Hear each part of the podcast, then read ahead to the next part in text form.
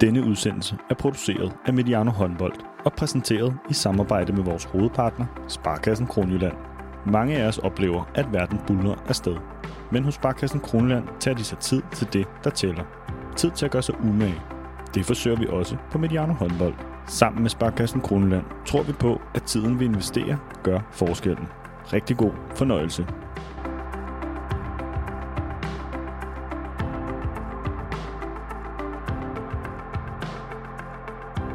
Velkommen til Mediano Håndbold og vores 15. afsnit i serien, vi kalder Jagten på Sandheden. 2024 kom i gang med et brag for alle os, der elsker håndbolden. Og EM i Tyskland blev den ventede fest med håndbold stort set hver eneste dag, en samlet tilskuerrekord og millioner af seere over hele Europa. Men efter en fest, ja, der kan tømmermænd være en ulykkelig følgesvend, for nogen måske lige frem en følelse af tomhed. Nogle kalder det en slutrunde blues efter en stor begivenhed – for os, der ser med, jamen, så skal vi jo videre med tilværelsen mandag morgen efter en EM-finale. Men for alle dem, der har været med, ja, de skal sådan set også hurtigt tilbage til hverdagen, tilbage til klubberne og endnu en turneringskamp. To psykologer har i Team Danmark-regi undersøgt danske atleter, der kom hjem fra OL i Tokyo. Undersøgelsen viste blandt andet, at 25-30% af atleterne har oplevet, som det hedder, moderate til svære symptomer på stress eller blues – det bliver beskrevet som en periode, hvor man kan opleve nedtrykthed og et generelt tab af interesse for livet, præget af potentielle udfordringer for, for den personlige identitet, manglende retning og følelse af tomhed. Det er tunge ord, og det skal vi undersøge i dag med vores to faste deltagere, Peter Bredstorff Larsen og Henrik Mølgaard. De skal hjælpe os med deres fortælling fra før, under og efter EM-slutrunden, og hørt med deres store slutrundeerfaring. Velkommen til dig, Peter, først. Tak. Altså, det her slutrunde blues, det lyder voldsomt. Det var også nogle voldsomme ord, jeg læste op. Hvordan, øh, ja, hvordan har du det egentlig nu? Nå, men jeg har det heldigvis fint. Jeg har jo også, øh, jeg har jo også haft tid til at vende mig til tanken, kan man sige, den tid siden, at vi øh, forlod EM jo efter den indledende runde. Men, øh, men øh, jeg kan sagtens øh, genkende øh, det der med, at, at der selvfølgelig er, det er omskifteligt. Man kommer jo ud af en osteklokke og ind i hverdagens centrifuge, og øh, det skal man selvfølgelig lige vende sig til. Så, øh, men, men når jeg læser op her fra, fra Team Danmark med sådan en følelse af tomhed og sådan noget, er det nogle ord, du kan genkende? Nej, det synes jeg faktisk ikke også med de mange andre slutrunder, der til. Altså jeg synes mere, sådan, det er fyldt op med store oplevelser og masser af indtryk, og, som skal fordøjes og sådan øh, lægges, i, på, lægges ind på nogle hylder og sådan nogle ting. Så der er der refleksion og, og tanker med en tomhed. Det synes jeg nu ikke. Jeg synes jo, man, man glæder sig jo også til at komme hjem til sin familie og, og til hverdagen og øh, så for mig har det egentlig sådan været ok overgang, lidt, selvfølgelig lidt mør og småtræt, og hvis man skal læse Peter Pedal for nogle små børn, så kan man godt risikere at falde i søvn og sådan nogle ting. så man er lidt træt, men, men øh, på en god måde, synes jeg. Så lad os øh, også lige sige velkommen til dig, Henrik Vilgaard. Hvordan har du det så? Jeg har det heldigvis også godt. Mm. Øh, og det er jo ikke, det er ikke en selvfølgelighed i øh, Aalborg håndbold i øjeblikket, fordi vi, øh, vi kæmper lidt med, øh, Ja, både lidt, øh, lidt trætte ben og øh, sygdom. Men øh, jeg har det heldigvis rigtig fint. Og vi taler jo dagen efter, at I har spillet øh, ja, nummer, kamp nummer to efter EM-slutrunden faktisk. Øh, jeg kunne sådan læse på medierne, der var sådan lidt øh, utilfredshed, og ja, det var ikke godt nok, og sådan om anden halvleg. Du siger, I kæmper med det. Hvad er det, I kæmper med? Ej, vi har jo selvfølgelig været væk fra hinanden en måneds tid. Øh, og så er vi lidt, øh, vi er lidt knappe på ressourcer. Øh, og så, øh, så kom vi jo hjem til, til det der sådan efter slutrunde brag mod, øh, mod GOG, øh, som TV2 jo har fundet på, at vi skal spille hver, hver sæson nu. Øh, og det var rigtig fint. Det gav jo, gav jo to point, og vi måtte, øh, vi måtte kæmpe hårdt for det. Øh, og så spiller vi en rigtig, rigtig fin første halvleg i går i, i Kolding, og har styr på det der op med 10 på et tidspunkt. Øh, og den føring kom måske lige tidligt nok, fordi at... Øh, ja, da vi så mistede grebet en smule om kampen, så, øh, så fandt vi aldrig sådan, øh, fandt vi aldrig øh, opskriften igen på at, at få styr på tingene. Så vi er måske en lille smule heldige med at slippe derfra med, med to point, øh, selvom vi var det bedste hold på banen i 45 minutter. Og nu skal vi jo tale om det her slutrunde blues. Det der med at komme i gang og komme hjem og spille kampe og sådan noget, hvordan, hvordan er det for dig? Og det har jeg altid synes er fantastisk. Øh, jeg synes virkelig også, det er rart at komme hjem til øh, hverdagen, øh, som Peter også siger. Det her med at komme hjem til familien og øh, komme ind i øh, det der hamsterhjul igen med at stå tidligt op og madpakker og øh, være noget andet. Øh, det der, det kan godt nej, det er en dejlig måned at være afsted, øh, og jeg får rigtig meget inspiration og energi ved at være afsted med landsholdet. Men det kan jo også blive sådan en lille smule øh, selvcentrerende og navlepillende, hvis man gerne vil det. Øh, så det er også rart at komme hjem og være øh, nogens far, øh, og også blive tituleret sådan nede på skolen, at Nå, Violas far. Mm. Øh, det er faktisk også meget rart igen, i stedet for øh, at skulle læse øh, karakterer om sig selv og, øh, og høre på, hvad, hvad alverdens medier de, øh, de mener om vores indsatser. Øh, så er det også fint at lige blive mindet om, hvad vi sådan først og fremmest egentlig er. Peter brugte det ord, brugte ordet osteklokke, hørte jeg. Tænker, er det, er det sådan en klokke, man tager over hovedet i en måned? Ja, det er det jo i høj grad. Øh, selvfølgelig er vi også bevidste om, hvad der foregår derhjemme.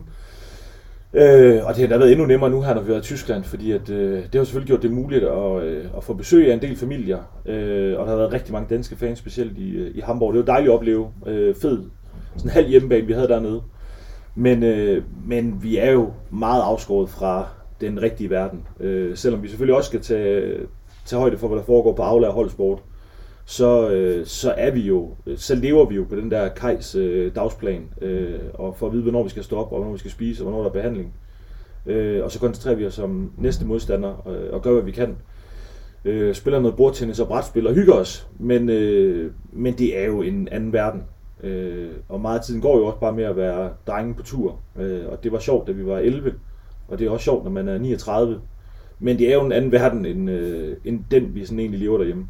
Det er jo nok relativt få af vores lyttere, der øh, har prøvet at være til en slutrunde, men mange har måske prøvet at være til alle mulige stævner og sådan noget. Er, det, er der stor forskel egentlig? Ej, det er jo heldigvis mindre kaotisk at være til slutrunde, mm. end, øh, end sådan en stævne, hvor, hvor vi sover på luftmadrasser. Men, øh, men mekanismerne er jo meget det samme. Med, øh, altså, det er jo øh, fis og ballade, øh, og, og gå og hygge sig, og være, øh, glæde sig til, øh, hvad der nu sker, og gå og holde lidt øje med, hvad de andre de foretager sig. Øh, så på den måde er det jo sådan bare luksusudgaven af at være til øh, Heikop. Der er lidt flere tilskuere end til Heikop. Og det var der også i, i, øh, i Berlin. Hele den der bevågenhed, Peter. Hvordan, hvordan er det at være så meget under lupen? Jamen, øh, det, den, her, den her gang, jeg har prøvet nogle gange jo med Danmark, og øh, den her gang var jo særligt, fordi det var med, med Færøerne, som, øh, hvor, hvor det sådan var ekstremt på den måde, at øh, spillerne havde ikke prøvet at være til, til slutrunden før, øh, og tilskuerne slet ikke. Så, øh, så det var sådan den første, første tur til Grænsted Cup mm. øh, for færgerne, kan man sige. ikke? Og, øh, og, og den fik jo fuld hammer. Mm. Øh, men, men det er også øh, nogle enorme indtryk selvfølgelig, når, når, øh, når nationen på den måde virkelig går op i noget. Så er det klart, at de spillere, der var med på Færøernes de fik en enorm opmærksomhed. Og det var, det var noget helt særligt. Også fordi de ikke er vant til det, som Henrik er, så er de ikke vant til det. Det vil sige, øh, de, vi er nødt til at forholde os til, øh, brugen af SoMe og så videre, ikke? for der var mange indtryk. Men øh, jo bare fantastisk. Og, og forholde sig til, hvordan gør man det? Altså... Det, det, det findes der jo ikke nogen manual for, og man skal heller ikke øh, lave noget øh, sådan øh, diktatur omkring det. Men øh, vi begyndte allerede i efteråret og begyndte at tale om det her med, hvordan, hvordan kan vi egentlig skabe nogle gode forudsætninger for at holde fokus på det, vi skal, nemlig opgaven på banen. Begyndte at forudse, hvad der kommer til at ske, fordi vi havde jo godt fået nys om, at der kunne risikere at dukke 5.000 færinger op dernede. Og det var altså ikke nogen der tur, de jo på. De var mm. dernede i seks dage. Mm. Så det var fuld gas, øh, og, og, og det kunne man godt øh, begynde at snakke lidt ind i, øh, sådan i forhold til, hvordan man sådan skal sin adfærd øh, før og under efter kamp, øh, skabe nogle gode rammer for holdet, nogle, nogle, nogle, de bedste betingelser, vi kunne, øh, for at kunne holde fokus på opgaven. Det var også i sig selv interessant, med jo meget unge mennesker på det her hold. Øh, fordi det er interessant at snakke med også unge mennesker om, altså gør, gør øh, kommentarer i et Facebook-spor mm. mig noget godt. Uanset om det er rosa eller riser, er det, er det, så, er det så noget brugbart. Mm. Og øh, det synes jeg egentlig var, det har egentlig også været meget spændende sådan at snakke om de ting. Øh, også sådan i forhold til almen dannelse, men i særdeleshed jo i, specifikt i forhold til at, at, kunne, at kunne præstere til en slutrunde. Jeg kom til at tænke på den øh, udsendelse, vi lavede med Mads Olrik fra Zetland, som jo egentlig, hvor, hvor vi taler om det der med den danske selvforståelse og udviklingen ja. i den. Ja. Men der, der var vi også inde på det der med den første gang. Ja. Altså, ja. Og det her var vel virkelig den første gang for Færøerne, ikke? Ja, det, det, det er der ingen tvivl om. Den, den fik også en tur på selvforståelsen. Altså i forhold til, hvad vi kan. Øh, så nu er alt jo muligt, og det er jo godt. Og det her, de her drenge er jo i høj grad med til at bane vejen for, apropos den danske selvforståelse. Ikke? Øh, så, så det er jo bare dejligt at opleve, hvordan nationen øh, oplever samhørighed og fællesskab øh, omkring noget så i virkeligheden ret ligegyldigt som håndbold. Men øh, det kan noget, sport. Jeg tror, du er oppe på 14 gange eller mere, Henrik, for slutrunder. At, bliver det lidt sådan business as usual, eller er det stadig specielt? Nej, det er specielt. Mm. Øh, selvfølgelig så er der nogle ting, som er øh, genkendelige, og der er også, øh, ja, når ting de en gang imellem skrider, øh, det skal man sige, det gjorde de ikke i Tyskland selvfølgelig, men, øh, men når tingene sådan skrider lidt af sporet i forhold til øh, øh busser, der ikke dukker op, eller tøj, der ikke bliver vasket, eller øh, buffeten, der er øh, dårlig, øh, så er der selvfølgelig, begynder der også at være flere og flere callbacks til, hvad har egentlig været den dummeste eller dårligste slutrunde, eller hvad var det lige, vi oplevede i Kroatien eller Spanien. Øh, og kan I huske dengang, vi holdt pressemøde på en banegård, og altså, øh, der begynder at være sådan en samling af sjove episoder, øh, og som jo heldigvis også fylder mere end, end øh, mange af de store kampe øh, og mange af medaljerne. Øh, og det er jo også derfor, at, øh, at mange af mine bedste venner og bekendtskaber er jo også skabt gennem de der vanvittige store oplevelser, som det er at være en del af, af landsholdet. Øh, og det er jo både dem, der stadig er her, og som har været en del af, af mange af de slutrunder, jeg har været med til, men også dem, der sådan har gået, nogle af de spillere, der har gået forud, øh, som, som var sådan ekstra gode ved mig, mine første slutrunder. Øh, men det er jo også, når vi mødes nu, så snakker vi jo også om, om de her store oplevelser, det har været, øh, og så snakker vi ikke så meget om, om medaljerne, eller dengang vi, øh, vi blev fejret på Rådhuspladsen. Øh, så er det jo mere dengang, der lige pludselig var pressemøde på en banegård, eller øh, der var nogen, der væltede i buffeten. Øh, og på den måde, så, så, øh, så bliver det aldrig business as usual, øh, heldigvis. Men, øh, men selvfølgelig er der en masse genkendelighed, og det er også nemmere at kunne guide nogle af de unge mennesker, som ikke har stået i det endnu. Øh, både sådan, når det begynder at blive en lille smule alvor i store kampe, men, men jo også på øh, rejsedage, eller øh, når vi så har en dårlig kamp 2, øh, lige hjælpe med at spore dem lidt an, og sige, stille og roligt, det, det gør vi tit. Vi spiller tit dårlige kampe, og så ender det alligevel lykkeligt. Så det, der fylder noget, er det, altså, det er historierne, oplevelserne, det der, man har oplevet fælles. Det er ikke så meget medaljerne, eller dengang vi scorede otte mål, eller... Det er det i høj grad. Mm. Øh, det er de der store oplevelser, vi får sammen. Øh, om du siger, Peter, det med, at sport virkelig kan noget. Øh, altså, det er jo derfor, at jeg også holder så hårdt på, på holdsporten. Øh, og også prædiker det til mine egne piger, at øh, de må jo gerne, jeg gider godt at være øh, Piotr Wozniacki og stå og pace dem, det er slet ikke det, hvis det er, hvis det er det, de er dygtige til. Men jeg synes, der er så meget givende i holdsport. Øh, og det starter jo med, at de sover på luftmadrasser, og at de hygger sig, og der er nogle øh, frivillige, som gider at tage sig af dem og har tid til det overskud. Øh, men for nogen så ender det jo også der, hvor vi er og har været. Og der er lige så store oplevelser. Og det handler ikke om, at der så er 12.000 på lægterne. Det er jo lige så meget det der kortspil, vi fik spillet, hvor folk var rasende uvenner i to dage, eller man siger, der er nogen, der er væltet i buffeten, eller får sagt et eller andet dumt, mens der er en servitrice, der, der lister forbi. Øh, det er jo alt det der, vi sådan vender tilbage til, øh, også når at øh, lyset det engang slukker. Jeg tror faktisk, det var Clausen, der minder os om det på en lidt anden måde, at når vi mister nogen, så, øh, så det vi kan huske, det er alle mærkværdighederne. Altså undringerne, for at blive det her regi. Mm. Det synes jeg egentlig er meget, øh, meget sigende lidt i relation til det, Henrik han også øh, taler om. Ikke? Altså, det er jo alle, det er alle skæverne, det er alle de her sjove, øh, øh, mystiske øh, øh, hændelser, som, som vi bevarer i vores, øh, vores hukommelse. Altså, jeg har jo kendt min kone i rigtig mange år, og jeg vil også huske hende for mange gode ting, men der er jo en særlig ting, jeg er sikker på, jeg vil, øh, jeg vil ærge mig over, hvis hun ikke var her. Og det er, at hun har for eksempel, hun har sådan nogle hjemmesko, der, der er faktisk mest af alt sådan nogle sikkerhedssko.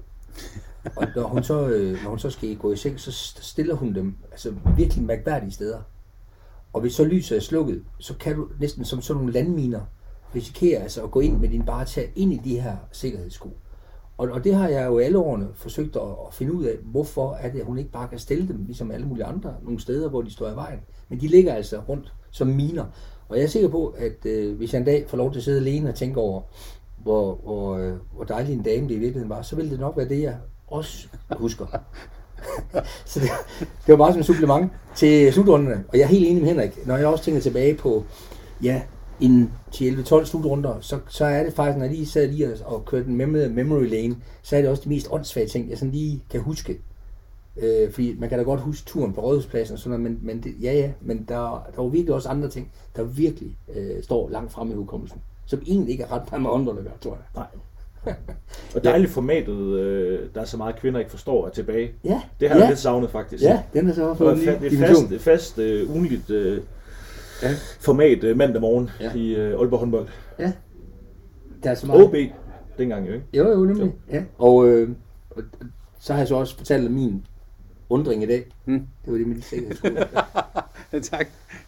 Øh, Henrik, jeg, øh, jeg, jeg kom bare lige i tanke om, da du sagde det der med holdsport, at det, det gjorde du jo også øh, meget offentligt øh, til DR store øh, årskala i, øh, i, i boksen i Herning, da øh, din gamle holdkammerat, tidligere holdkammerat Lasse Svand blev indlemmet i øh, Sportens Hall of Fame. Det, øh, det så, det, sådan som jeg hørte det, det var jo også en stor hyldest af holdsporten og holdspilleren. Hvorfor, ja, nu blev du spurgt, men hvorfor var det det, du sådan lagde vægt på, da han skulle hyldes? Men det, det er jo ofte svært at øh, trække ener ud af vores sport øh, og af holdsporten. Øh, selvfølgelig har vi nogle stykker, som har været sådan ekstraordinært dygtige. Øh, nogle af dem øh, kan vi også sagtens pege på, spiller jo heldigvis også stadig på landsholdet.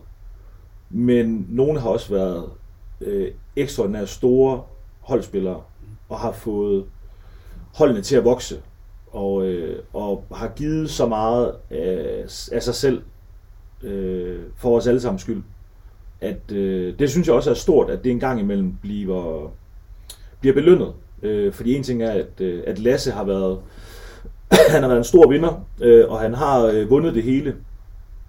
Men der er der også flere på øh, det landshold, øh, og de landshold, han har været en del af, som, øh, som også kan fremvise flotte adresser og masser af vundne titler.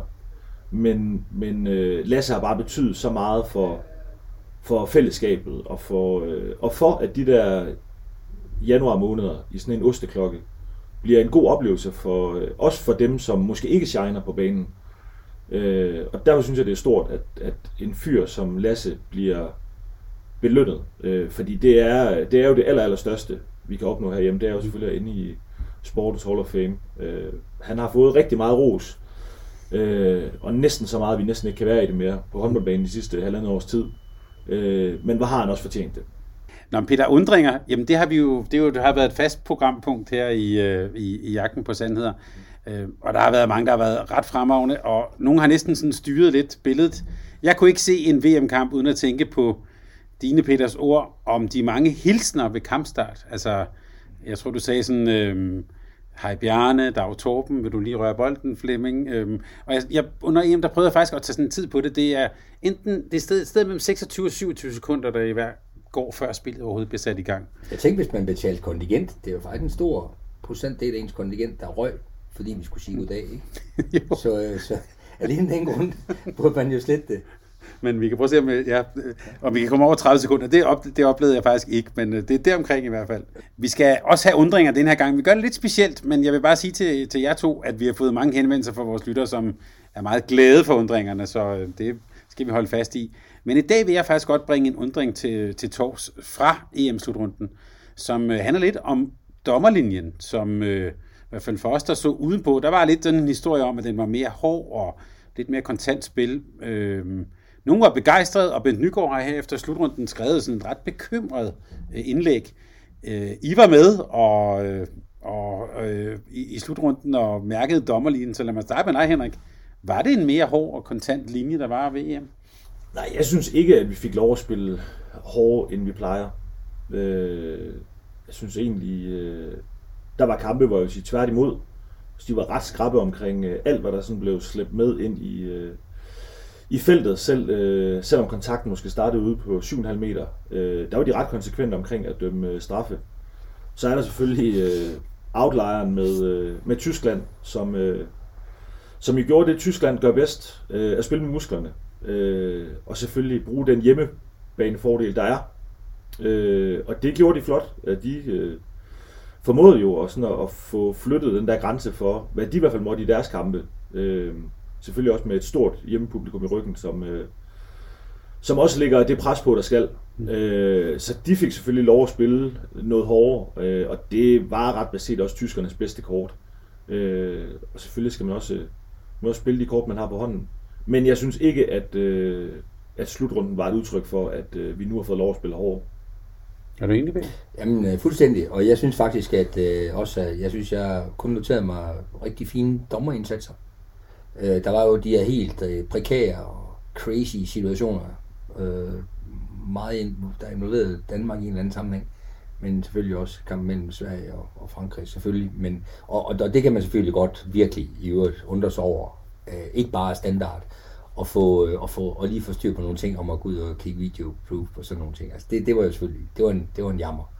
Men i forhold til fysikken, der, der er jeg fuldstændig sikker på, at Henrik han har ret i, at der var jo ikke den store forskel, men at tyskerne øh, øh, forsøgte at sætte nye standarder, og også i en vis grad lykkes mod, med det, herunder også mod Danmark.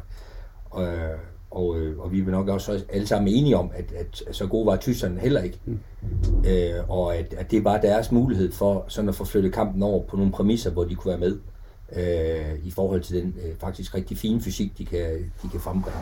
Så jeg er sikker på, at der var ikke nogen øh, overhovedet øh, negativ øh, udvikling i spillet omkring øh, fysikken, og jeg synes faktisk, dommerne klarer sig rigtig godt. Og jeg synes faktisk også, at man skal huske på, at øh, min fornemmelse er stadigvæk, at spillerne i virkeligheden passer ret godt på hinanden. Mm. Altså, der er en, øh, en, ikke en hjertelighed, men lad os kalde det omsorgsfuld, omsorgsfulde taklinger. Altså, jeg synes ikke, jeg ser ret mange situationer, hvor man tænker, hold op, altså, øh, det er ondskabsfuldt. Det synes jeg ikke, jeg ser. Nej. Så øh, det, det synes jeg også, det kendetegner egentlig også klublivet. Ikke? De, øh, de har også mødt hinanden før, mange af de her spillere.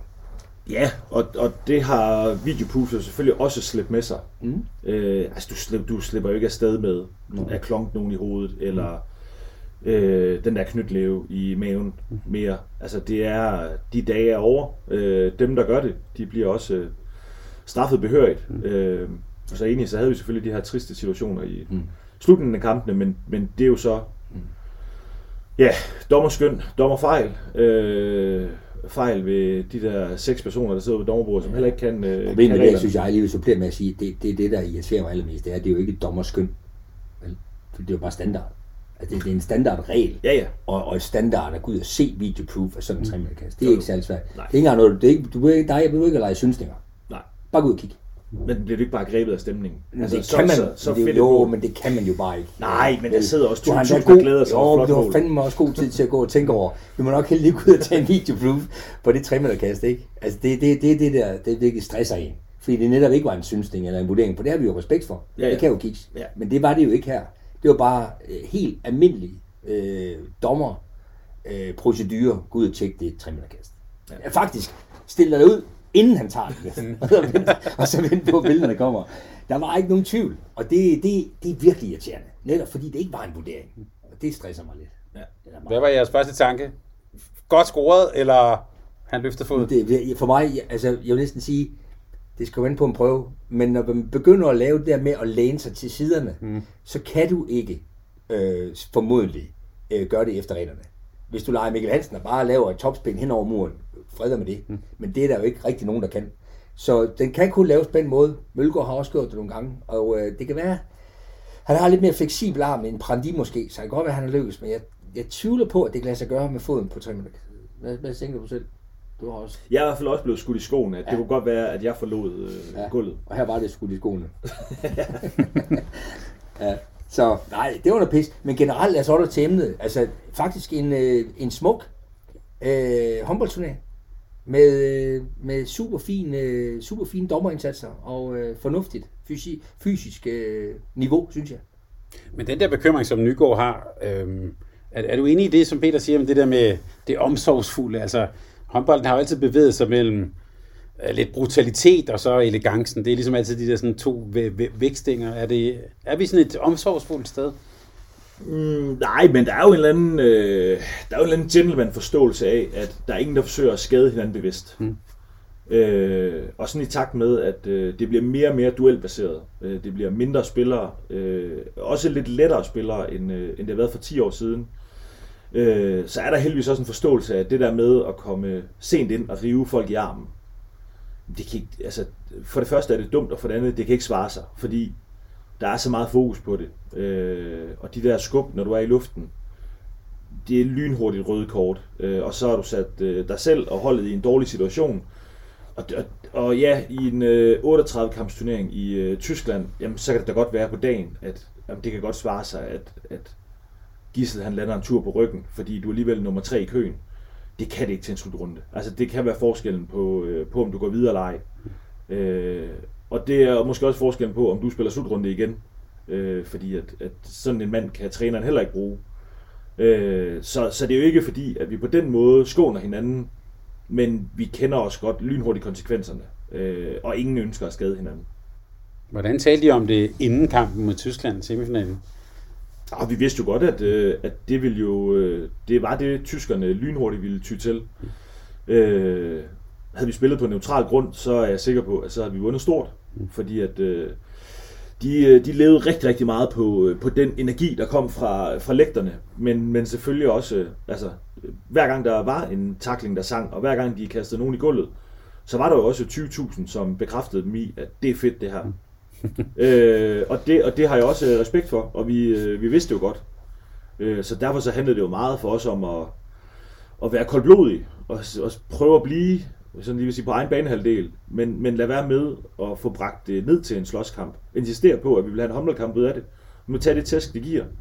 Øh, og heldigvis så blev vi jo også belønnet med, at der kom jo også udvisninger. Øh, det er godt, at vi synes, der skulle have været to mere, men sådan er det også at være hjemmebanehold. Altså, vi spillede også en halvdårlig turnering i 2014 på hjemmebane, var også båret frem af 12.000, 15.000 i, øh, i boksen, som også hjælper os en gang imellem, når vi, øh, når vi hang en lille smule. Øh, der var opskriften måske ikke at, øh, at begynde at slå folk ned, men, men der havde vi jo også brug for den der hjælp, som tyskerne også har haft den her gang.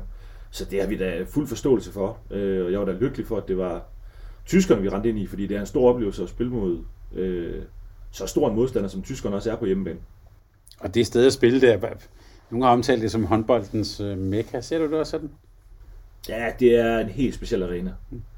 Øh, og det var sjovt, vi, vi talte jo om det dagen inden, da vi var ude og, og træne i hallen, at øh, selvfølgelig er det en fed arena, men, men tror som øh, sådan håndboldnørd, øh, som vi jo nok er, altså der er jo sådan, der er jo, du bliver jo mødt af sådan en grundlykke, øh, selv når hallen er tom, altså går ind, øh, du kan bare mærke, hvor, øh, hvor vanvittigt sted det er, Øh, jeg bliver helt glad at sidde og tale om Langtids Arena nu. Altså det er et sindssygt sted, øh, og vi har alle sammen, øh, uanset om vi har været der eller ej, øh, set nogle af de her store øjeblikke udfolde sig.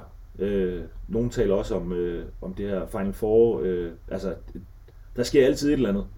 Øh, og det er, altså, det er et mytisk sted at spille. Øh, der er måske mere ikoniske hjemmebaner og arenaer. Mm. Øh, men, men Langs Arena er noget helt, helt specielt øh, og virkelig fantastisk at, at opleve. Også har været sådan for alvor på udebane dernede. Og Peter, I spillede jo så med Færøerne i, øh, i Berlin, og I gjorde jo Mercedes-Benz Arena, det ved Spræfloden, det var jo næsten en hjemmebane. Sådan så det i hvert fald ud på, øh, på tv. Alle var jo vilde med Færøerne undervejs. Det vil jeg næsten sige, det var helt som ventet. Øh, som ventet. Hvordan tænker du tilbage på, den, øh, på de dage der i Berlin? Ja, men altså, det har, bare været, det har jo bare været fantastisk. Altså, hele turen derhen, vi var jo glade for allerede i april måned at kvalificere os, så vi fik et langt indløb. Det har faktisk været rigtig fedt, øh, også for det færøske håndboldforbund kommercielt sådan, til at udvikle den del af det hele og skabe et endnu bedre grundlag for fremtidens håndbold. Så, så på alle måder har det skabt en, en rigtig fed hype og stemning omkring håndbolden over lang tid på færøerne. Og, og det, at det sådan øh, stille og roligt sådan blev talk of the town, eller of the island, mm. at man skulle til Berlin, og at der var måske 5.000 dernede, og Atlantic Airways laver en, øh, en ny luftbro til Berlin øh, med, øh, med direkte flyvninger derned, øh, og vi selv fik lov til at flyve med øh, de første tilskuere, og det ikke var en endags tur, men det var en seksdags tur. Altså vi havde dernede hele, hele den indledende. Og, øh, og jeg spurgte, jeg, jeg fik faktisk et par stykker til at blive lidt skamfulde op, inden vi tog afsted, for jeg sagde, har I så booket billetter til mellemrunden? Det havde jeg ikke tænkt over, at øh, det kunne jo også være, at vi skulle mm. det. Nej, så, øh, så, så det, var, det, var, det var jo simpelthen en folkefest i øh, Berlin, og, øh, og øh, når, når der så er plads til 15.000, og der er de der to-tre kampe per aften, så hvis du så selv kommer med 5.000, så har, så har du hallen for dig selv, selvom du spiller mod øh, rimelig store øh, publikumsnationer, for eksempel som Polen, jamen så, så var det færgerne, der, der regerede i Berlin, i de der, den der indledende gruppe. Og som I nok så på billederne, så var det jo ikke bare øh, forventede tilskuere, der sådan sad og svingede lidt med kronjuvelerne eller klaptræet. Det var jo fuld krigsmaling. Mm. Og forfest for klokken 14. Jeg hørte et sted, der var 3.000 til forfest på kl. 14, så når kampen går i gang der 20.30, der er jo øh, der, der er god stemning. Så, øh, og så heldigvis øh, kunne vi lykkes med at, og også at, at, at, øh, at, at måske at gøre lidt, lidt bedre end forventningerne, og det gjorde jo, at tilskuerne altså gik i ekstase. Så, så det var, øh, øh, jeg har været heldig at opleve mange ting øh, med sport og landshold og klubhold, men den står jo den står langt fremme på listen, det er der ingen tvivl om. Det var, det var så følelsesladet, øh, og så lækkert, og så dejligt at opleve mennesker være så glade i et fællesskab og en lille nation. Øh, det må jeg bare sige. Så, øh, så dejligt, både på og uden for banen faktisk, at opleve. Jeg vil også sige, at jeres kamp mod Norge, det var jo, der blev jeg i hvert fald mindre om, hvorfor jeg synes, håndbold er sådan et fantastisk spil. Det ja, var, ja. Altså, og med passion og glæde og det hele. Ja, og så var der også, øh, altså det var da også noget fedt for nationen, fordi vi, jeg havde egentlig også ret tidligt besluttet mig for, at jeg ville ikke dyse forventningerne ned, fordi fra april vi kvalificerede os, og så frem til vi skulle afsted, der kan jeg godt mærke, at forventningerne gjorde en ting, de steg bare. Altså faktisk troede folk virkelig, at vi skulle ned og, og, og, og vinde, ikke? Mm.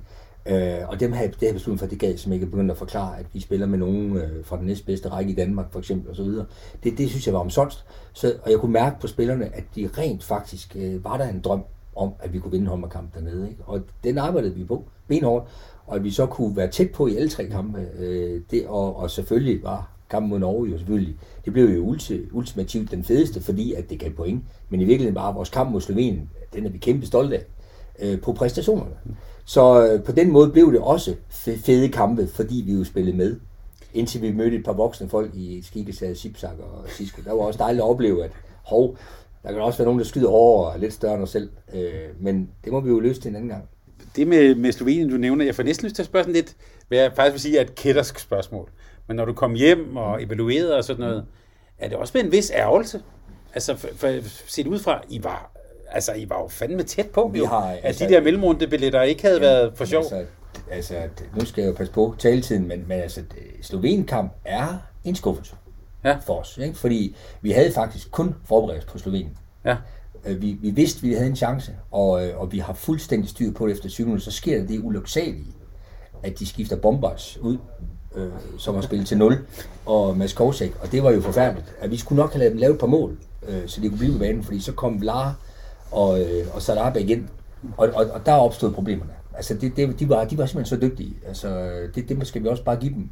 Og, og så vandt deres målmand også for stort øh, i forhold til, til os. Så, øh, så vi synes faktisk, at vi spillede en pragtfuld kamp, og, når man, og det har jeg jo kommet til at gense den, så kan jeg jo godt se, at øh, det er ikke ret mange aktioner til forskel. Så, øh, så har vi jo slået øh, Slovenien. men altså, så kan det godt være, at vi render i nogle andre problemer lidt senere hen i Hamburg. Det kan jeg ikke afvise. Men, men, øh, men jo, altså, øh, det lyder da åndssvagt, men, men jo, der var der en skuffelse. Øh, men så kan vi måske også sige, at vi var en, en smule småheldige mod Norge. Øh, tror selv at få et point, ikke? Så det, det går nok det hele. Vi var glade for alle præstationerne, og øh, vi har fået mod på mere, og øh, færgerne vender tilbage en dag. Fik du set noget af færgerne, Henrik? Ja, ja. Øh, de spiller jo heldigvis øh, de dage, hvor vi ikke gjorde. Øh, så vi slugte jo det hele. Øh, og jeg er da enig. Altså, vi sad da også og kiggede på den her Slovenien-kamp og tænkte, den kunne I godt have løbet med. Ja. Øh, men altså, sådan er sport jo også, så utaknemmeligt en gang imellem. Så fik vi lidt en, en anden dag mod Norge, og øh, altså, øh, jublen over på ingen mod Norge, det, den, det, den, den glemmer man heller aldrig, apropos det, vi sagde om før, hvad man husker. Altså, øh, jublen over at have fået point mod Norge, den, den, den glemmer jeg ikke. Altså publikum var vanvittigt, og spillerne var simpelthen så glade. Og lederne omkring det hele i det færøske håndboldforbund, der har knoklet for det her i mange år. Altså det er med tår i øjnene. Og, øh, og det var jo, øh, jeg griner stadig af det, at øh, de færøske tilskuere begyndte næsten sådan som instant coffee lige efter at synge, vi kan købe hele Norge, om vi vil. Vi kan købe hele Norge, om vi vil. Og den sang vi i tre dage. Øh, inklusiv, øh, da vi skal varme op mod Polen, der kan man høre sangen op på tilskuerrækken. vi kan købe hele Norge, om vi vil. Det er altså cool af den lille laksenation mod oliedrengene. Så øh, det var der meget grin af. Så øh, kæmpe hygge. Men øh, det kan være, du skal, og det, måske kommer du til at rose Peter nu, men hvordan, prøv at forklare, hvordan pokker kan det lade sig gøre for et hold, der er selvfølgelig nogle, nogle stjerner på, men det er også nogle fra den næstbedste danske række. Hvordan kan de lykkes med det, og som jeg så i øvrigt mod Norge, nærmest også sådan sætte tempo ud, og sådan, hvordan kan det overhovedet lade sig gøre? Ja, det er jeg sikker på, at øh, Peter har et bedre bud på, men øh, jeg har jo også været så heldig at være del af hold, hvor, øh, hvor den der tro på, at alt kan lade sig gøre, den er til stede. Øh, og måske også, derfor kan man nogle gange lige springe et par led over i, øh, i den der øh, udvikling. Øh, og det hele går måske lidt, lidt hurtigere, end, øh, end man nogle gange har fortjent. Øh, de har selvfølgelig levet rigtig, rigtig flot til øh, sådan de sidste år. Øh, og har et sjovt, øh, sjovt kul på vej, som, øh, som jo også sådan begynder at, øh, at slå igennem på, øh, på A-landsholdet nu. Øh, og begynder sådan at, at finde ud i, øh, i fine europæiske klubber. Øh, men ret beset skal det jo heller ikke kunne lade sig gøre. Øh, men jeg står jo også inden vi skal i gang og slå på trummen for, prøv at der er ingen nemme kampe. Øh, dem, der er her, de er altså rasende dygtige. Øh, og alle nationer, de har spillere, som spiller i øh, Bundesligaen, som spiller øh, Champions League og Europacupen, og godt ved, hvad der skal til. Øh, og det har øh, Peters landshold jo også allerede. Øh, selvom at det, det ikke er en stor håndboldnation endnu, så, øh, så er de jo rigtig, rigtig flot på vej. Øh, men det er virkelig sådan borget af, øh, godt mærke, der er jo en speciel stolthed deroppe. Øh, og der er, der er det der, ja, som vi også øh, ofte har rost islændinge for, altså de er jo villige til sådan for alvor at dø for, øh, for trøjen og for, øh, for nationen. Øh, mere end vi nok i, i høj grad er, også øh, forkælede danskere. Men, øh, men de virker meget som om, at de også er virkelig borget af en tro på, at øh, det kan næsten ikke gå galt. Øh, og at det sådan øh, grundlæggende bare er fis og ballade og drenge på tur. Øh, og nu skal vi ud og vise dem, hvad vi kan. Øh, og så kan man altså også nå langt, når du stadig er underdog i hver eneste kamp.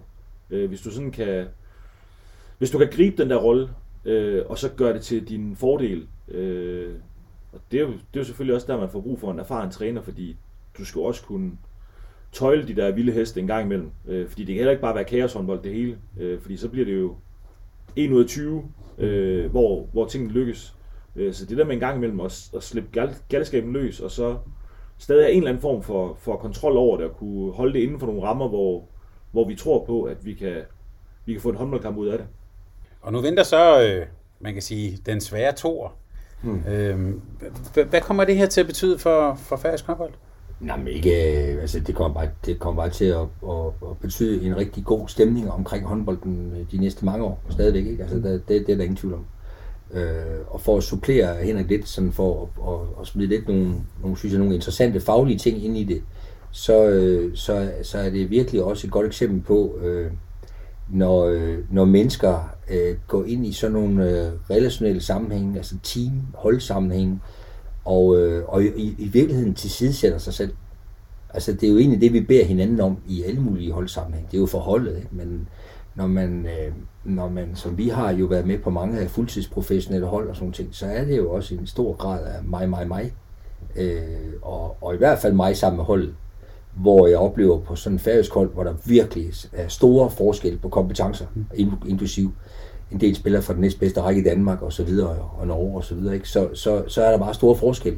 Og, og hvis vi på nogen måde skal have stykket noget sammen her, så, så, så er det vigtigt, at vi kun gør det, vi kan, og absolut ikke andet. Fordi øh, ellers så kan vi ikke det, vi skal.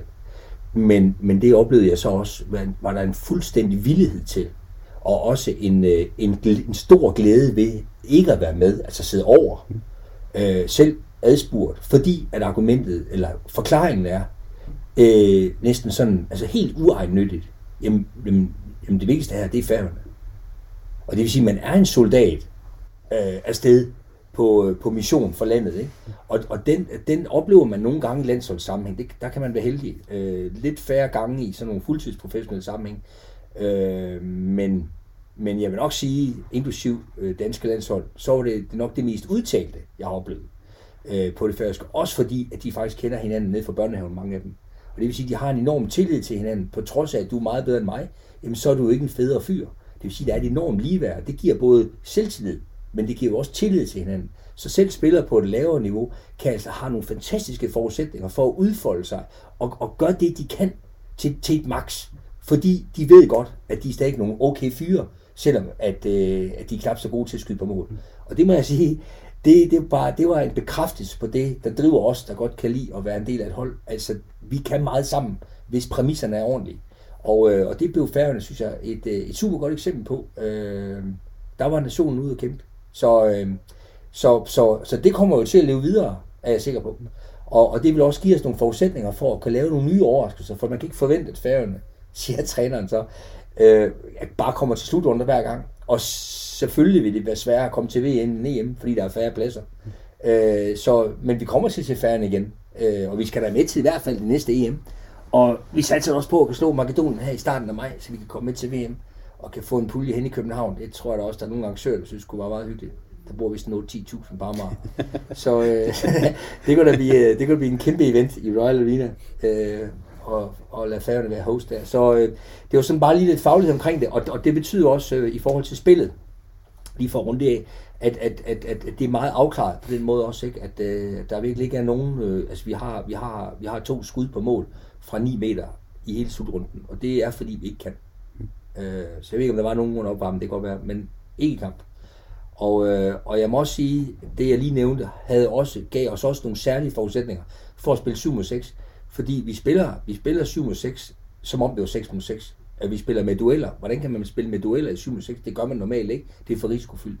Det er simpelthen fordi, jeg oplever, at de her drenge, de har, de har, der er nogle dygtige imellem, men de er også bare de har ekstremt tillid til hinanden om, at det er faktisk vores bedste bud på at stå nogen, der er bedre, og på den måde forflytte kompetence uligevægten over i noget balance. Fordi vi spiller et spil, øh, som passer os, men som også kræver, som Henrik var inde på, altså det er meget sjovere som underdog at bevæge sig ud på dyb vand og ud i nærheden af kanten af sine evner, ikke? for det skal vi jo, når man skal holde Norge på 37 afslutninger. Og det var sådan set det, der var det fineste ved Færøens indsats. Det var egentlig, at vi kunne dække op. Mm. Fordi øh, øh, chancer tænker jeg nok, vi kunne producere, men at vi kunne dække op. Spille forsvar mod meget dygtige spillere, det var jo det var et kæmpe klap på skulderen til, til færgerne og til spillerne, og det er også det, der i særlig grad gør, at øh, flere af dem øh, vil komme til bedre klubber også i den kommende tid. Da jeg så at spille, kom jeg til at tænke på dit øh, ofte brugte begreb om unikke bidrag. Altså ja. det, det virkede som et hold, hvor som var meget afklaret på, hvad det var, I skulle, og hvordan I skulle gøre det, og hvem der havde hvilke roller. Ja, i nationens tjeneste. Mm. Okay. Og apropos nationens tjeneste, Henrik. EM-slutrunden med danske briller. Jeg, jeg, jeg talte op, du har været afsted, tror jeg, til 14 slutrunder. Mm. Hvordan, øh, ja, når du sådan ser tilbage, hvordan var den her slutrunde for dig og for det danske hold? Åh, oh, øh, altså hurtigt rundet op var det jo lige ved næsten, ikke? Ja, det kan man roligt sige. ja, øh, jamen prøv at det gik jo, øh, det gik jo, øh, jo faktisk rigtig, rigtig fint. Øh, vi kommer en lille smule langsomt ud af, af starthullerne. Øh, men måske også som, øh, som forventeligt. Øh, synes jo også, at det, og det kan jo lyde dumt, men, men det synes jeg jo er et sundhedstegn i forhold til det stærke turneringshold, øh, vi er og skal være. Øh, jeg kunne også se nogle af de andre, altså fornemmelsen af at se Frankrig de første kampe, var også, de spiller på 80%. Mm. Øh, og hvis der er brug for, at de skruer op, så gør de det. Øh, Nedim han render rundt og leger og gider ikke at tage det seriøst. Øh, og, og det var jo ikke det var jo ikke den samme fornemmelse, jeg havde med os i forhold til ikke at tage det seriøst, men det der med, vi skal lige give øh, Og det synes jeg jo så i den grad også, at øh, synes jeg i den grad også, at vi kom. Øh, men de andre er også bare, man siger, de andre er også dygtige. Mm. Øh, og det måtte vi jo også sande i, øh, i den finale mod Frankrig. At øh, den fysik, som, øh, som de kan spille med, øh, og den øh, sådan indforståethed, øh, fantastisk at se øh, Nicolas sådan være tilbage og også at have en væsentlig angrebsmæssig rolle. Øh, det er ikke ham, der trækker læsset de sidste, de sidste 40 minutter. Det er i høj grad øh, Prandi på den der venstre bak. Men, øh, men, men den ro og, øh, og det der øh, overskud, han kan spille med, og sådan også holde de andre en lille smule i ro i forhold til, hvor, øh, hvor chancebetonet skal vi spille. Øh, bare det, at han er på banen, altså hans tilstedeværelse, den, den gør, at, okay, vi, vi skruer lige lidt ned for alle de vanvittige ting, vi kan finde på. Øh, specielt sådan en Remili, og til tider jo også de kan med, som også godt kan, kan sådan stikke ud af, øh, ja, stikke ud af en tangent. Øh, men jeg vil da gerne have været ind og slås, sådan for egen regning. Mm. Øh, men der er jo ikke en finger at sætte på øh, dem, vi havde på banen. Altså, vi lagde alt derinde. Øh, og på dagen må jeg sige, at vi tabte til, til en bedre modstander. Øh, synes måske egentlig, at franskmændene havde fortjent at vinde med en 4-5 stykker, men, øh, men øh, så havde vi til gengæld øh, de dygtigste keeper, øh, og vinder også keeperduellen stort. Men, øh, men det var måske også et udtryk for, hvor godt franskmændene egentlig spillede, øh, fordi de spillede sig til flere større chancer. Øh, alle de skud, de tager fra bagspidspositionerne, øh, var jo øh, Øh, var jo nærmest derinde, hvor, øh, hvor Peter spiller også gerne med skyde. Altså, øh, det var bare mos folk ned, mos folk ind, øh, og så de kan med dem og brænde lige op og skyde fra 7,5-8 meter. Øh, så er vi glade for, at vi har dygtige keeper, men vi kan heller ikke forvente, at, øh, at de bliver med at redde det hele derinde fra. Jeg kunne tænke mig at spørge jer begge to om noget i øh, øh, Peters og Vilbæks tid i nullerne. Øh, der var der meget en historie om, at det lå godt til Danmark at spille EM, fordi det var en hård turnering. Vi havde den bedste bredde, så det lå godt til Danmark. Det var også der, man kan sige, de første mesterskaber blev vundet også til det EM.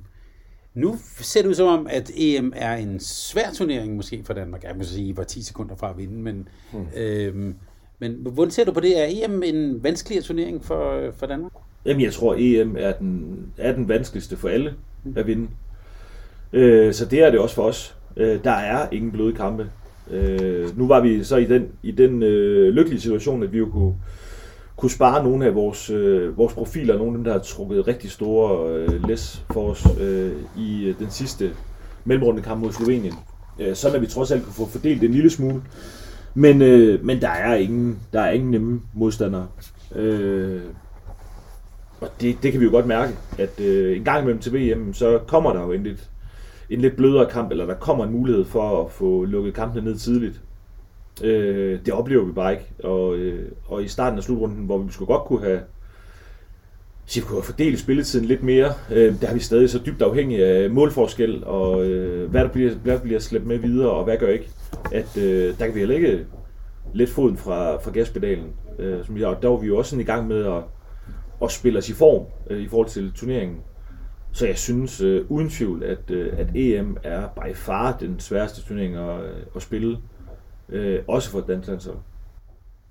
Peter, som du så Danmark, øh, og du, du kom jo hjem og fik set noget håndbold.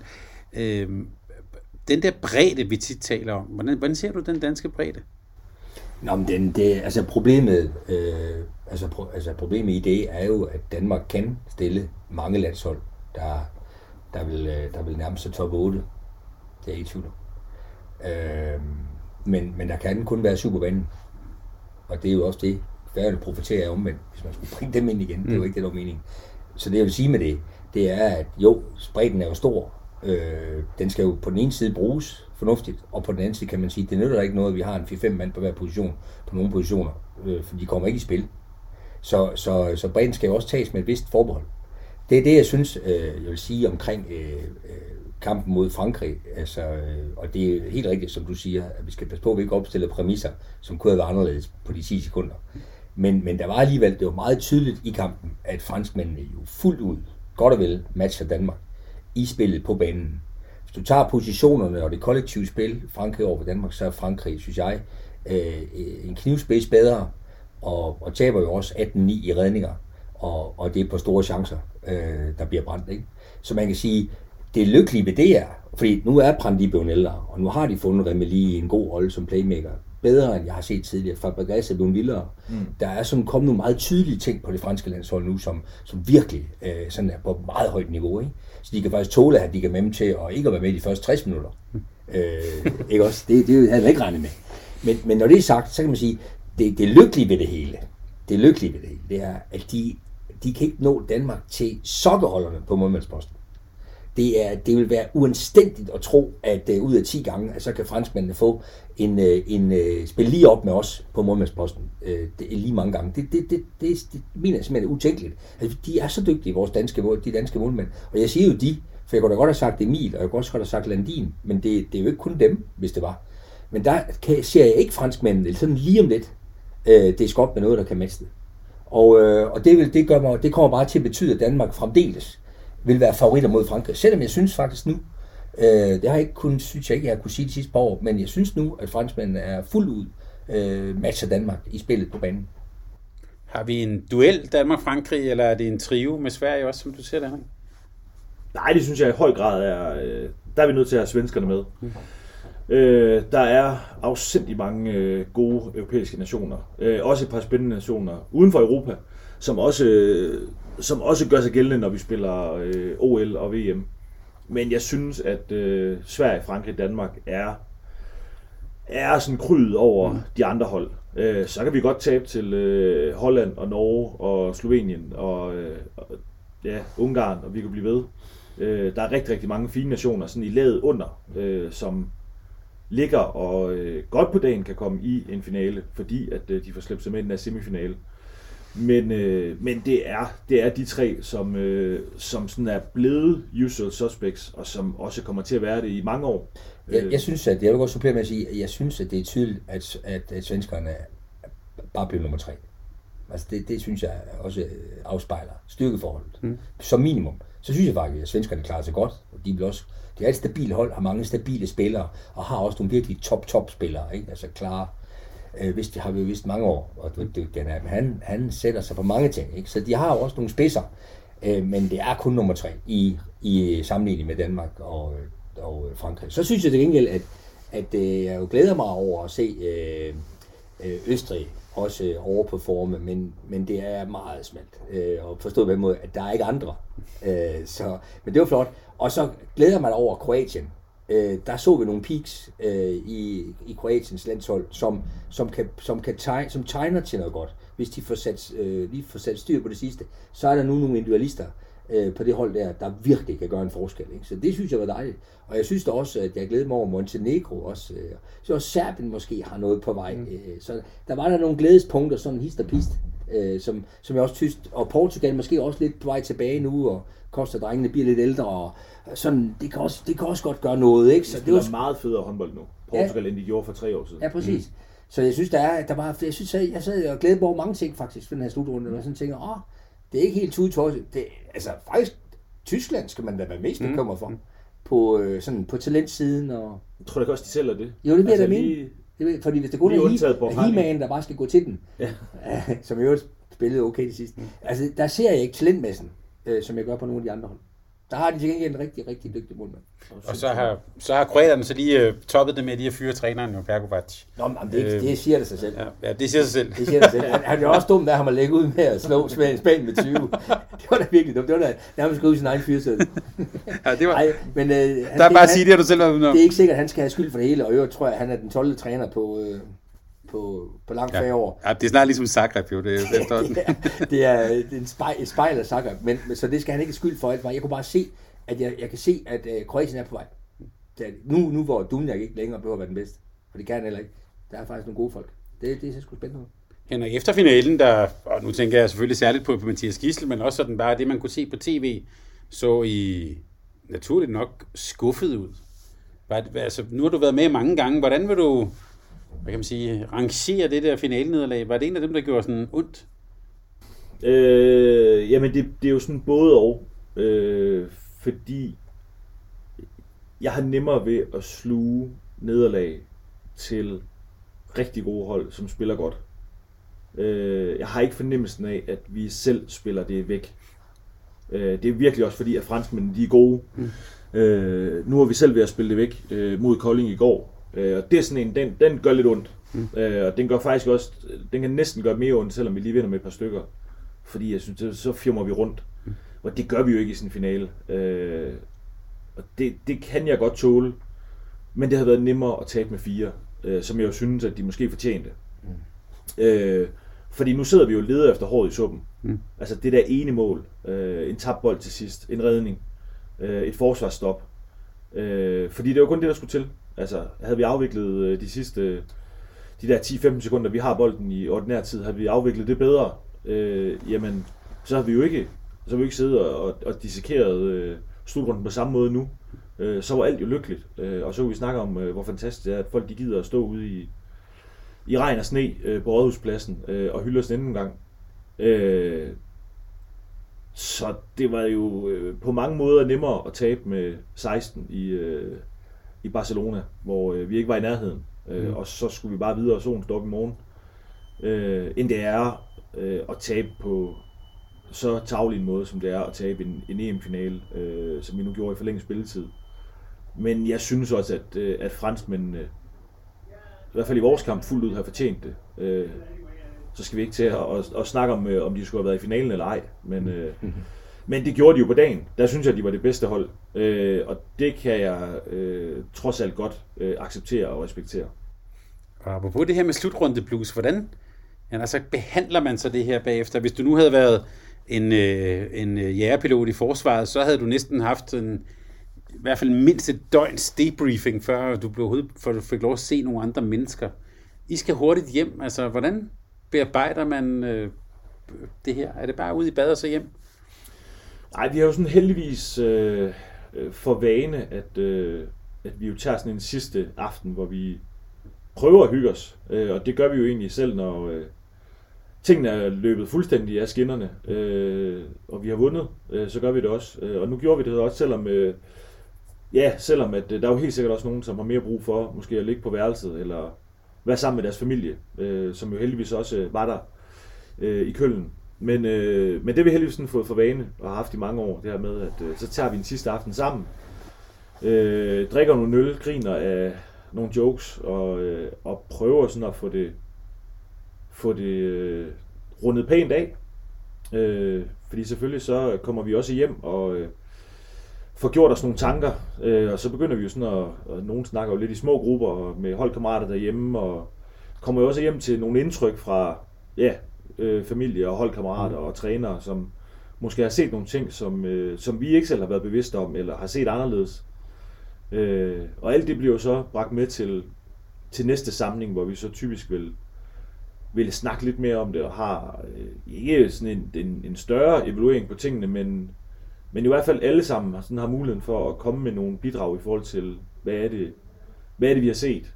Øh, fordi det er, det er også svært sådan en søndag aften at sige, hvad, hvad skulle vi have gjort anderledes? Altså, skulle vi have sat sig sidst og gået i 5-1?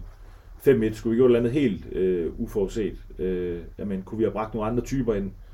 Øh, ja, nu når vi har tabt, ja, så kunne det godt være, at vi skulle have været hele paletten rundt, men vi var jo også en aktion fra, at alt var godt. Øh, så, så heldigvis, så runder vi det jo fint af som gruppe.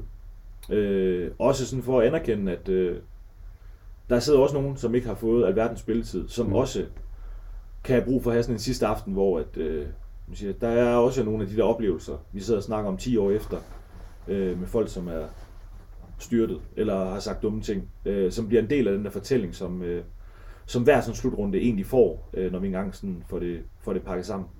Ja, hvordan håndterer man det? Altså, du sagde jo selv, du ville måske godt have været med lidt med end at slås. Der var også nogen, der ikke, ikke fik spillet særlig meget. Nogen, der har spillet meget. Der var måske også nogen, der har gjort det godt. Nogen, som måske synes, de ikke helt slog til. Eller man kan sidde med mange forskellige følelser der. Øh, kan man godt tale om det i sådan en situation? Ja, det skal vi jo kun i et eller andet omfang. Øh, vi kan ikke alle sammen sidde og, øh, og sådan at skulle ride egen hest mm. øh, og sidde og råbe højst. Men, øh, men selvfølgelig skal vi også kunne tale om, om der var ting, vi skulle have gjort anderledes. Øh, var der andre kompetencer, spillertyper, vi skulle have bragt ind, øh, så måske kunne have løst et eller andet på dagen. Øh, og, og det kan jo godt være, at øh, det er før sådan en finale. Øh, måske er plan B eller C, øh, men som man så finder ud af bagefter, det, det kunne egentlig godt være, at det var det, der havde fungeret, når vi nu ikke kunne få vores duelspil til at fungere. Skulle vi have haft skytter med? Var det en mulighed? Øh, når vi blev trykket for langt ned, skulle vi have haft noget mere offensivt forsvar? Kunne vi have gjort et eller andet? Øh, og, og det bliver jo altid mere en del af evalueringen, når vi nu taber. Øh, fordi at, øh, at de ting, den glemmer man jo ofte, når man vinder. Så har vinderen jo bare på en eller anden måde altid ret, øh, selvom at vi bliver udfordret til det sidste. Øh, men så bliver fortællingen jo oftere, at, at øh, jamen, vi mødte et, et, et stærkt hold, men vi var alligevel lige de bedste til sidst. Øh, og så vil det jo ofte være, hvor at, øh, en gang imellem, så de her ja, lidt ærgerlige nederlag, øh, det giver jo heldigvis også mulighed for lidt, for lidt selvrensagelse. Øh, og det gør det jo også hos spillere. Øh, vi er rigtig, rigtig dygtige til at, øh, at øh, vise hinanden den respekt, at vi bakker over hinanden. Øh, uanset om man spiller lidt eller meget, så prøver vi alle sammen at bidrage med, med det vi nu kan, og den viden vi har. Øh, prøver at klæde hinanden så godt på som muligt, og ser vi muligheder i spillet. Øh, så der har jeg ikke fornemmelsen af, at der er nogen, der sidder og gemmer på tingene. Så vil vi rent faktisk gerne have vores kammerat til at lykkes. Øh, men vi er da måske i højere grad øh, individualister fanget i en holdsport, end det Peter oplever hos Færøerne. Mm. Øh, hvor at øh, det måske i højere grad er i nationens øh, tjeneste, øh, og sådan virkelig for brormand ved siden af, øh, så vil vi jo alle sammen rigtig gerne, at Danmark vinder først og fremmest, men vi vil også godt lide, at det er os, øh, der vinder for Danmark. Altså det er jo da trods alt det bedste. Øh, så der, der er jo mange følelser, der kommer hjem efter sådan en slutrunde, fordi nogen er slidt i bund øh, og har lagt alt på gulvet, øh, og andre vil gerne have ind og bidrage mere, og nogen har måske slet ikke fået lov og, øh, og kommer hjem med et eller andet ja, øh, nogen kommer hjem og kan nærmest være sådan helt ked af, at de ikke fik lov. Øh, andre kommer hjem og sådan har virkelig lyst til, nu skal jeg hjem og vise øh, hele håndbold Danmark og landstræneren, øh, hvor meget jeg brænder for det her, hvor meget jeg kan, øh, og han skulle have sluppet mig løs. Mm. Så der er jo rigtig, rigtig mange ting, der sådan skal, ja, skal hjem og bearbejdes. Øh, og det prøver vi så også, når vi så mødes igen. Øh, så er der også plads til, at, øh, at selvfølgelig har vi den der dialog. Øh, den foregår ikke i høj grad den der søndag aften, fordi der er, der er for mange følelser i spil. Mm. Øh, men, men selvfølgelig skal der være plads til den, at, øh, at vi får rundet de ting af. Øh, noget foregår jo i plenum, og noget, noget foregår selvfølgelig på tomandshånd med træner, og, og nogle ting forbliver jo også usagte. Øh, kan godt være, at jeg sidder og diskuterer nogle, nogle taktiske ting med Peter, som jo ikke nødvendigvis skal bringes op i plenum, om øh, ting, der var, der var rigtige og forkerte. Øh, og sådan vil det jo altid være. Og det der med at få sådan en, en blues-følelse, jeg hørte dig næsten i starten, sige, at det gør du ikke. Altså, det er dejligt at komme hjem og spille, og sådan, så, så, øh, men der er det måske, ja, hvad er din erfaring med det efter 14 slutrunder? Folk reagerer forskelligt, eller? Ja, det, prøv at folk øh, tager det meget forskelligt. Øh, og som jeg siger, jeg, har altid fået rigtig meget energi ud af at være afsted med landsholdet. Øh, også selvom det er, det er lige på hårdt, når vi kommer hjem, øh, så synes jeg virkelig, det er en gave at komme hjem til, øh, til Aula og, øh, at skulle aflevere børn og stå tidligt op og ind i det der rul igen. Øh, glæder mig til at se øh, holdkammeraterne. Øh, og jeg kan jo godt selv synes, at det bliver sådan lidt, lidt for navlepillende, det der med at skal hjem og sidde i en, i en lejlighed og have ondt i maven i to dage. Øh, over at nu, nu er det hele tomt, og nu er der ikke nogen, der snakker om mig. Altså, vi, skal lige, vi skal lige videre, kammerat. Øh, men alle er forskellige. Øh, og, og, og øh, historien om, Ja, min øh, landsholdskarriere er jo også, at jeg var jo først med som 27-årig, øh, og var blevet far. Altså, jeg, jeg havde jo også andre ting i livet, og jeg øh, var jo ikke øh, på den måde sådan færdigbagt. Men, men jeg har jo ikke været øh, 21, og det hele øh, lige pludselig bare bimler og bamler. Øh, jeg har jo sådan været på vej, og, og havde måske egentlig også sådan selv sige, øh, fundet ud af, det er ikke sikkert, at jeg bliver landsholdsspiller. Øh, det er noget, jeg gerne vil, men det kan være, at den chance, den bare er løbet fra mig. Det, nu står der en anden øh, langhåret øh, og er rigtig dygtig, og det kan være, at jeg bliver sprunget over, og så går vi bare på den næste, fordi Mikkel han kan spille der i 10 år endnu. Øh, så så jeg, jeg har jo også været mere afklaret omkring min egen situation som øh, håndboldspiller og landsholdsspiller og menneske. Øh, fordi jeg var da også langt mere øh, navlepillende som 23-årig og sad fuldt med i, på tekst-tv, hvor mange øh, havde Mikkel Hansen lavet, og det var da også irriterende. Og, altså, hvor det, det stadie var jeg kommet over. Øh, og det er det jo ikke. Det, der, er der, jo, der har vi jo også unge mennesker, som, som, øh, som stadig lever fra indkaldelse til indkaldelse, og er skidespændte, og, og gerne vil præstere, og hele tiden er på jagt. Øh, hvor det har jo ikke været i samme grad i nogle år, så derfor har jeg jo glædet mig til at komme hjem til den der trummerum, øh, som der også er altså enormt meget værdi i. Godt nok er også godt. Så er der også nogle ting i, at det der med, at der er heller ingen tvivl om, at, at, at det, også, at det afspejler sig også i, hvordan det er gået. Altså, sådan er det også i hverdagen, når man vinder nogle håndboldkampe, så kommer, så kommer der en helt anden energi og humør og lethed over tingene. Hvorimod, hvis, hvis, hvis det er gået knap så godt, så, så vil jeg også sige, så kommer der også mere blues. øh, ud af det, ikke? Og så er der den anden øh, præ, øh, præmis i øvrigt i forhold til den undersøgelse, du, du henviser til med Team Danmark, at andre atleter, for eksempel i individuelle sportsgrene, som måske kun har en slutrunde hver fjerde år, faktisk, øh, til OL nærmest, jamen øh, der er det klart, der er det jo alt på et bræt, øh, hvor en, øh, en håndboldspiller, øh, i det her tilfælde, skal de skynde sig for debriefet på Frankrig, fordi om fire måneder, eller meget nu er, der står de igen mm. på den anden side i en eller anden vigtig kamp, formentlig. Ikke? Så, øh, så det, at, det, at man hurtigt kommer videre øh, i håndbold, det har, det, har, det har en lidt anden præmis end for en, øh, en single scholar, øh, hvor jeg virkelig godt forstår, at der kan komme noget blues oven på fire års indet hårdt arbejde frem mod øh, en, øh, en 500 meter. Ja, det er måske også dit vindue. Altså i karrieren. Det er det ikke. Mm. Der er ikke, altså fra, det er ikke, det er one shot. Det, ja, det, det, er nu, ikke? det er fra 16 til 24. Yes. Altså det er, ja. det er det, du har. Du kan dokumentere, at du bliver ikke 28. Ja. Det er der ingen andre, der er blevet. Så der, der er meget forskellige præmisser på det. Men jeg synes, at overordnet set er det interessant nok at, at, at snakke om blues. Og, og blues optræder jo også i andre sammenhænge i livet, ikke? når der har været nogle store, nogle store begivenheder. Så, så er der jo noget om på den anden side. Men øh, nogle af dine folk fra Færøerne, mm. altså øh, det er første gang, de har været afsted. Ja. Vi håber, de kommer afsted flere gange. Og så lige tilbage for så mange tusind tilskuere til at skulle spille ude i Skæringhallen i, i, i første division og sådan noget. Mm. Hvordan... Med, med al respekt i øvrigt. Ja. ja, men nu tog jeg lige den, for den, den, den, den, den, den, den, den kunne du få, tænker jeg. Ja, men altså, øhm, jamen, de spiller også andre steder. Ja, det gør de. Øhm, jamen, det, det bliver da egentlig spændende at høre dem lidt ad om, mm. hvordan det så var. Øh, fordi rigtig, rigtig mange af dem, det er, det er lidt meget mere i forhold end Mercedes-Benz Arena. Så, øh, så det er selvfølgelig en anden sammenhæng. Men, øh, men jeg tror nu, jeg, jeg tror, at de vil give, svare lidt af det, jeg er inde på. Altså, den eufori og glæde øh, og energi, man får med for sådan en slutrunde som færing, fordi det gik godt, jamen den, den bringer man direkte ind i, øh, i Dalumhallen og andre steder. Øh, ydmyge steder, mm. ikke? Så det tror jeg, det, det tror jeg, det hænger meget sammen. Men vi har også hørt om folk, der kommer hjem, så bliver de syge og sådan noget. Det har du aldrig oplevet, Anna? Jeg har da ikke en øh, jeg, har, jeg har ikke oplevet det, men jeg kan i hvert fald sige, at vi har, vi har delt med mange, som er lagt ned. Ja, øh, som faktisk også var til EM, ikke? Jo, øh, så det er der helt sikkert noget med. Og det, og det, er, jo, øh, og det er jo ikke, fordi vi så kommer hjem til... Øh, Nej, til, til dårligere klima. Øh, det er jo selvfølgelig fordi, at øh, nu har vi på mange måder været på, på overarbejde. Mm. Øh, altså det nærmeste, sådan kan, kan, kan nærme det her øh, blues, det er, det er faktisk de gange, hvor vi har, hvor vi har vundet og været på rådhuspladsen. Øh, og så, er der så, så tager vi jo så ud og spiser, og vi tager i byen. Øh, altså der, der, der får vi virkelig rundet sådan en, mm. en måned af.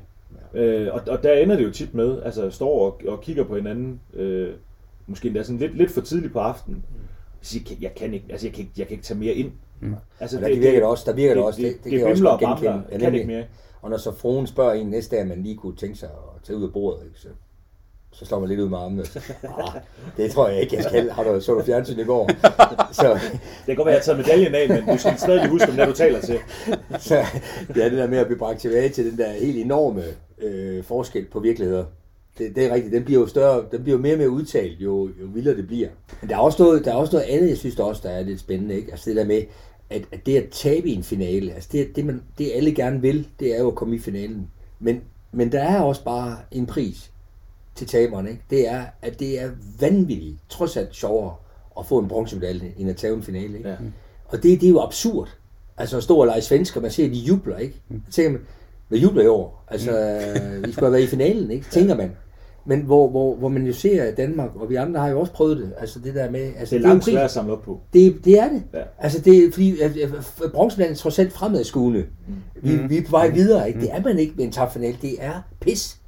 Og, og, og den er, kontrasten er øh, vanvittig. Og så synes jeg øvrigt, og det er en lille smule trist set udefra, øh, altså jeg synes, det er lidt trist for en, for en dansk herrelandsholdsspiller, altså på den der måde, øh, man, man kan faktisk ikke drikke en vinderøl til den her slutrunde. For den eneste, der var, det var, når man har vundet finalen. Altså det, det, det, det er forventningsniveauet. På, på, på, på, det ved jeg godt, det har man gjort sig fortjent til over lang tid, ikke det? Men, men der, jeg, jeg savner jo lidt den der øh, almene ydmyghed over for, hvad det egentlig er, at sådan et herrelandshold præsterer til sådan en slutrunde. Altså, det er jo overbærende nederlag til Slovenien. What? Øh, ja, selvfølgelig stod det i Tyskland. Øh, det er sådan nogle kommentarer, som jeg synes har et, et, et, et præg af disrespekt. Jeg ved også godt, der er talt om TV2-reklamen, det er ikke den, jeg gider bringe ind, men det er egentlig mere det der med, at, at, at forventningerne er bare et sted nu, hvor at, øh, man kan knap nok få til at vinde og glæde sig. Øh, så man kan bare få lov til at sidde og suge over en top finale nu. Mm. Øh, det, det, er, det, det synes jeg, det, det, kan, de irriterer mig faktisk lidt. Altså, det ved jeg ikke, hvad man kan lave om på. Det kan man nok ikke. Og det er jo det, forventninger er noget, man gør sig fortjent til. For de er jo bygget op over lang tid. Men øh, det synes jeg er trist, når jeg sådan tænker tilbage på, på de gamle dage, hvor man jo for satan, der var jo lavkage efter, man har slået Polen, ikke? I en eller anden indledende grunde. Den, den tid er jo over, og det må jeg sige, det nød jeg jo lidt med færøerne, ikke? Altså, der kunne vi faktisk godt sidde og juble hen over tomatsuppen sent på aftenen over, at man har tabt med, med to til Slovenien. Ikke? Ja. Det er ikke, du kan genkende billedet lidt, ikke? Jeg, kan- jeg kan godt genkende billedet af, hvor meget tid vi bruger på at fortælle om, hvor dygtige alle de andre er. Ja. Øh, for, fordi at det er skruet op til, altså det kan ikke gå galt. Og det er og det er jo altså det er for dårligt, når vi ikke vinder stort. Når vi så vinder stort, hvor, hvorfor, hvorfor er det så ikke, at nummer altså 11 til 16 spiller 40 minutter?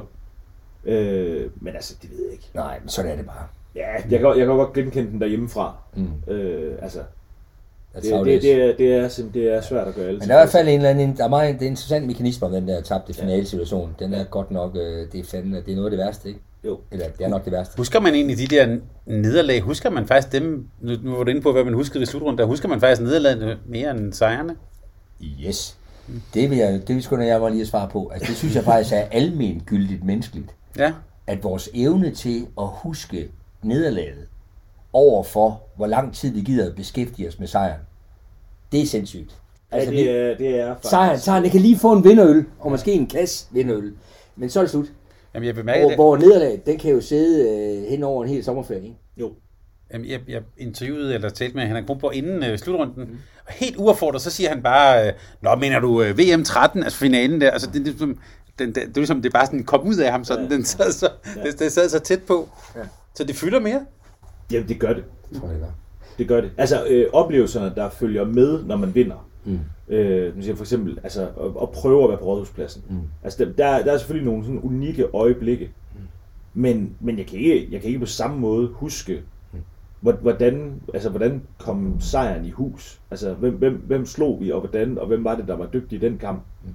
Øh, på samme måde, som jeg kan huske, øh, altså, den ligegyldige finale i, øh, i, øh, i 13, hvor kan sagtens huske, hvem der var på banen, og hvem der stod og så øh, ynkelig ud, og hvem var det, der stod og kiggede ud på træneren, please tag mig ud, og altså, og, altså hvor dygtige øh, de spanske spillere var. Altså, kan langt nemmere huske det, end de der, hvem, hvem var det lige, der slog til i 19, og gud, nej, han var heller ikke med. Nej, det er rigtigt, han blev skadet. Men altså, det, det, det rækker jo langt videre, hvis jeg skulle opprøve det en lille smule. Altså, øh, hvis du spørger folk øh, lørdag, hvordan ugen har været henne på arbejde, så kan de godt finde på at sige, at det har været en ganske fornuftig uge. Men der vil ikke gå ret lang tid, så vil de omtale de to situationer, som de var pissetrætte af. Mm. Og som de faktisk synes er virkelig røvelendige. Over for de 4.800 fede indsatser, der var blevet gjort, så, så har organisationer, mennesker, teams, men også hele organisationer, inklusive ledelse, utrolig vanskeligt ved at, at kigge på det virksomme og det, der faktisk fungerer for os. Det er ikke nogen for ondt, kun sportsfolk, der har det problem. Det er jeg helt sikker på er et almengyldigt problem. Det er derfor, jeg lige har lyst til at oprette lidt. Og de, de sidder også hjemme foran fjernsyn. De kan heller ikke huske sejrene. det kan jeg bare sige. Så, øh, så det, er faktisk, det er faktisk noget, vi har, som sådan er helt menneskeligt. Kan vide, om det stammer helt fra urtiden? Altså, vi er bange for at dø, ikke? Så vi kigger jo på, vi kigger jo på det frygtelige, og det ene hår i suppen og hullerne i osten. Altså, det, det, vi er jo hele tiden opmærksom på faresignaler. Så, så det, det ved jeg ikke nok om det til, men øh, jeg, jeg ved, at der, der er nogle reminiscenser helt tilbage til, til for lang tid siden. Til gengæld så vil jeg sige, at jeg har kun mødt øh, folk nu, som ønsker tillykke med sølv. Og hvor var det flot. Og det var godt. Øh, altså, så kan der godt komme sådan en lille, ej hvor var det ærgerligt. Ja. Men det, højere kan de heller ikke svinge sig op. Altså, du der er hørte, jo alligevel en også, du hørte jo stolthed. også Ladegaard i indledningen, ikke? han spørger, om vi kommer hjem færre og er ærgerlige. Mm. Det er jo Ja. også, det er da ikke meget respekt, vel? Altså, der, er- der er jo ikke... Nej, men på færgerne. Prøv, I kan ikke gemme jer mere. Nej, men færgerne har, konstat, vi har, der har konstateret, at vi trak Makedonien til al held, så er vi til VM. Ja. Så det, det er super godt. Ja. Det er godt. Ja, Det er jo noget, man gør sig fortjent til. ja, enig. Men lad os uh, slutte på den, på, den, på den positive note der. Uh, vi skulle tale om blues, og så blev det uh, så et ved alle mulige andre steder hen. Tak fordi I ville være med. Selv tak. Selv tak. Og vi kan bare sige til jer og til lytterne, at det her med blues kommer vi først til at følge op på, for senere på måneden skal vi tale med en, der har skrevet en EHF Mastercoach opgave om netop det. Tak til jer, der lyttede med, og tak til Sparkassen Kronland for at gøre alt det her muligt. Tak fordi du lyttede til en podcast fra Mediano Håndbold. Hvis du kunne lide udsendelsen, så husk at abonnere på Mediano Håndbold, der hvor du hører din podcast. Så får du den seneste udsendelse serveret direkte til dig. Du må gerne fortælle dine venner om os, og husk at følge os på Facebook, Twitter og Instagram. Mediano Håndbold kan lade sig gøre på grund af Sparkassen Kronjylland. De er med Mediano Håndbold og det kvindelige danske landshold. Tak fordi du lyttede med.